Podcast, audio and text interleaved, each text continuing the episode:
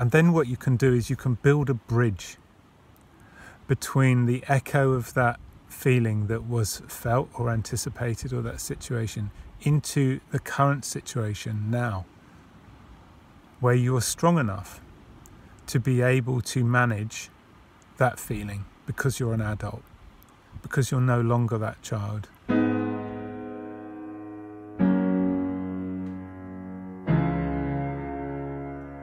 This was asked by Sophie a long time ago uh, in response to a YouTube video. I said, please ask your questions. It's uh, going to be a couple of months ago now, so apologies for the delay, Sophie. Uh, is it possible to repair the damage done in um, in childhood by trauma, and if so, how?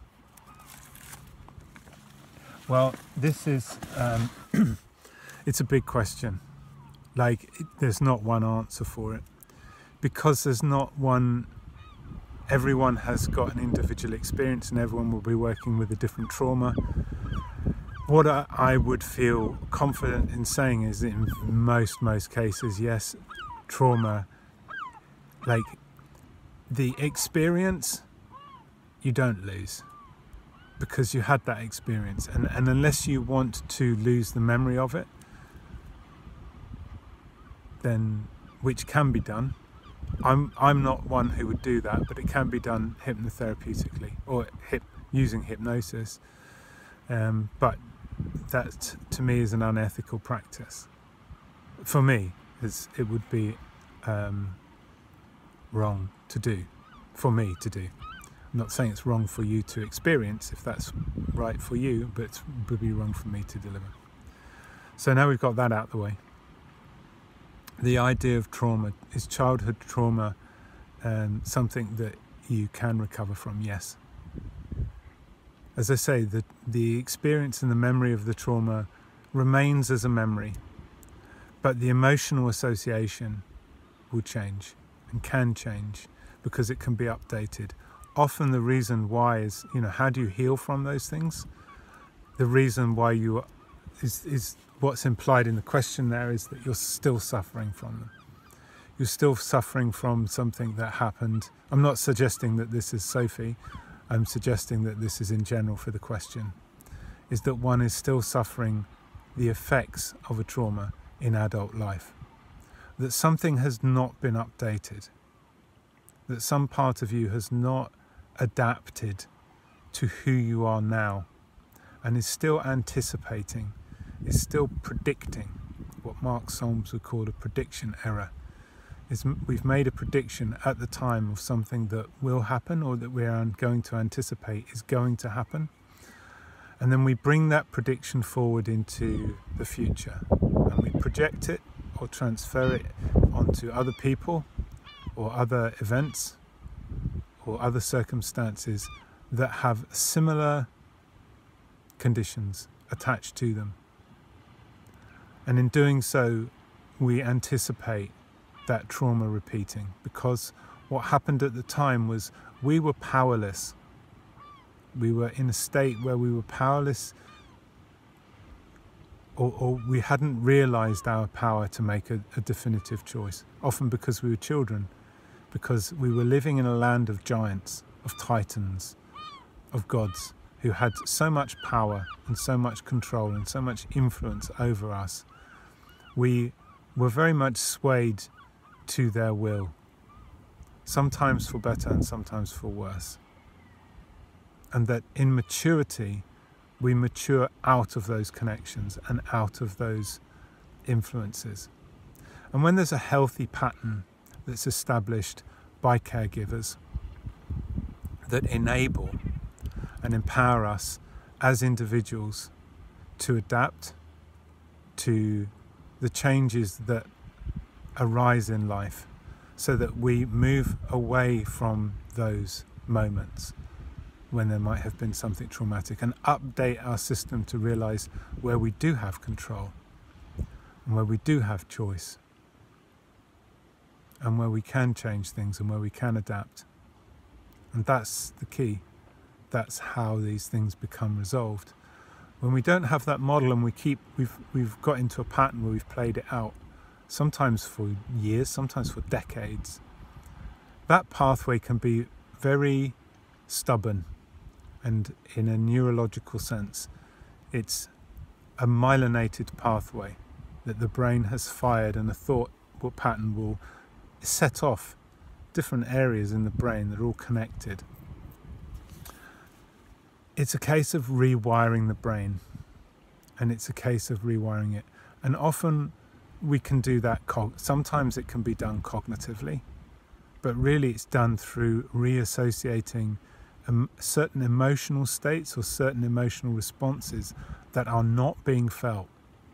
There's usually an emotion at the root of suffering that is not being felt, that we're afraid of feeling, or a condition, or a state, or a circumstance in the world, in life, that we're afraid of experiencing because we're anticipating a specific outcome or a specific feeling, uh, an emotion that is that would be so that was so overwhelming to the child at the time that we adopted a certain pattern of behavior to compensate for it or to repress it, to suppress it, it was suppressed.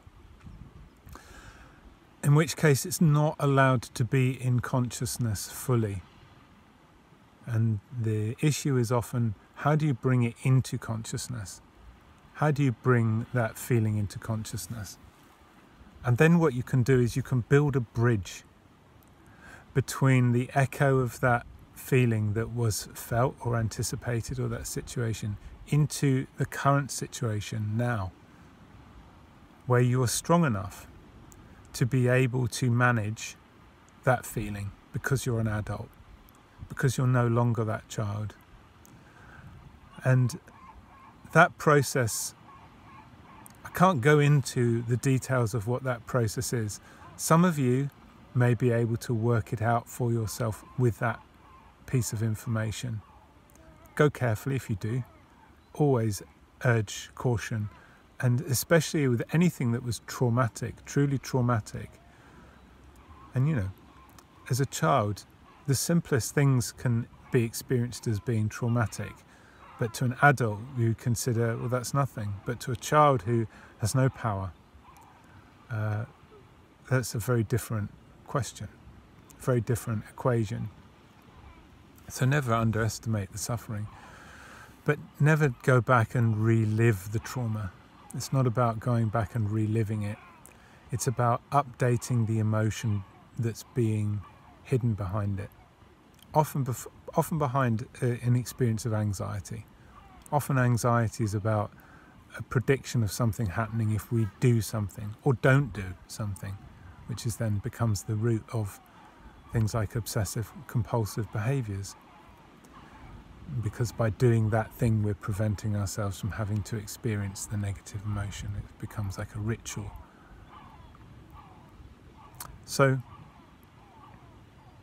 it becomes, I didn't finish that sentence, it becomes a ritual that prevents us from having to experience the negative. So there's multiple permutations of this, multiple variations. And if there are places where you can seek help, I am one of them.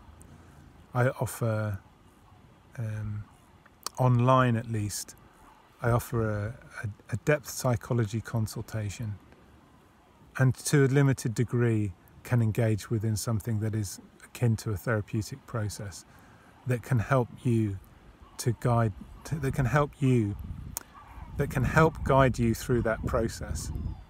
Because sometimes it helps to have someone who will be objective, who can witness you, who can hold a space for you, and who can ask the right questions or the questions that maybe you've forgotten to ask yourself. And in some cases, and in many cases, there will be the questions that you have asked yourself, but for some reason don't have didn't have confidence in believing. Sometimes it can be a, a confirmation or an affirmation of something. And there are other techniques and other tools that uh, I have that I can share, but will be related to individual specific cases. So I hope that has answered your question, and I hope that's um, given a bit of context to know that actually most suffering can be, um, I say, grown out of, because it is a case of maturing into into a state of being that that recombines these parts that have sometimes split off from us into a more coherent and cohesive whole. So, if you would like that, uh, you can find me. I'll leave a, a link to my booking um, schedule uh, in the in the comments, not in the comments section, in the description below, and links to my website where you can find out more about me. And there's obviously the rest of the YouTube videos that you can access if you want to find out more about me. And I would recommend go through some of the the free content before you come. Some of it, you know, the reason it's there is to help people. And um, yeah, I I do. You know, it is a business for me to. Um, this is how I make my living currently. So I do benefit from having people come in through the door. But by the same token, I'm also aware that some people can't afford these services, and I've been in a position myself where I wasn't able to afford uh, therapy until the point that I realized that um, I was willing to look for therapy because I needed it and it didn't matter how much it cost um, because there was a thing that I, I just couldn't resolve out for myself at the time. So I'm also aware of the value of offering the service too. So that's there, and um, yeah, the links are below. Thanks for the question, and there'll be more to come, maybe from this location. I'm going to spend a moment with the ponies down the hill um, before I move on because I want to make the most of uh, my prosperity while I'm here. Take care and I wish you all the best. Bye for now.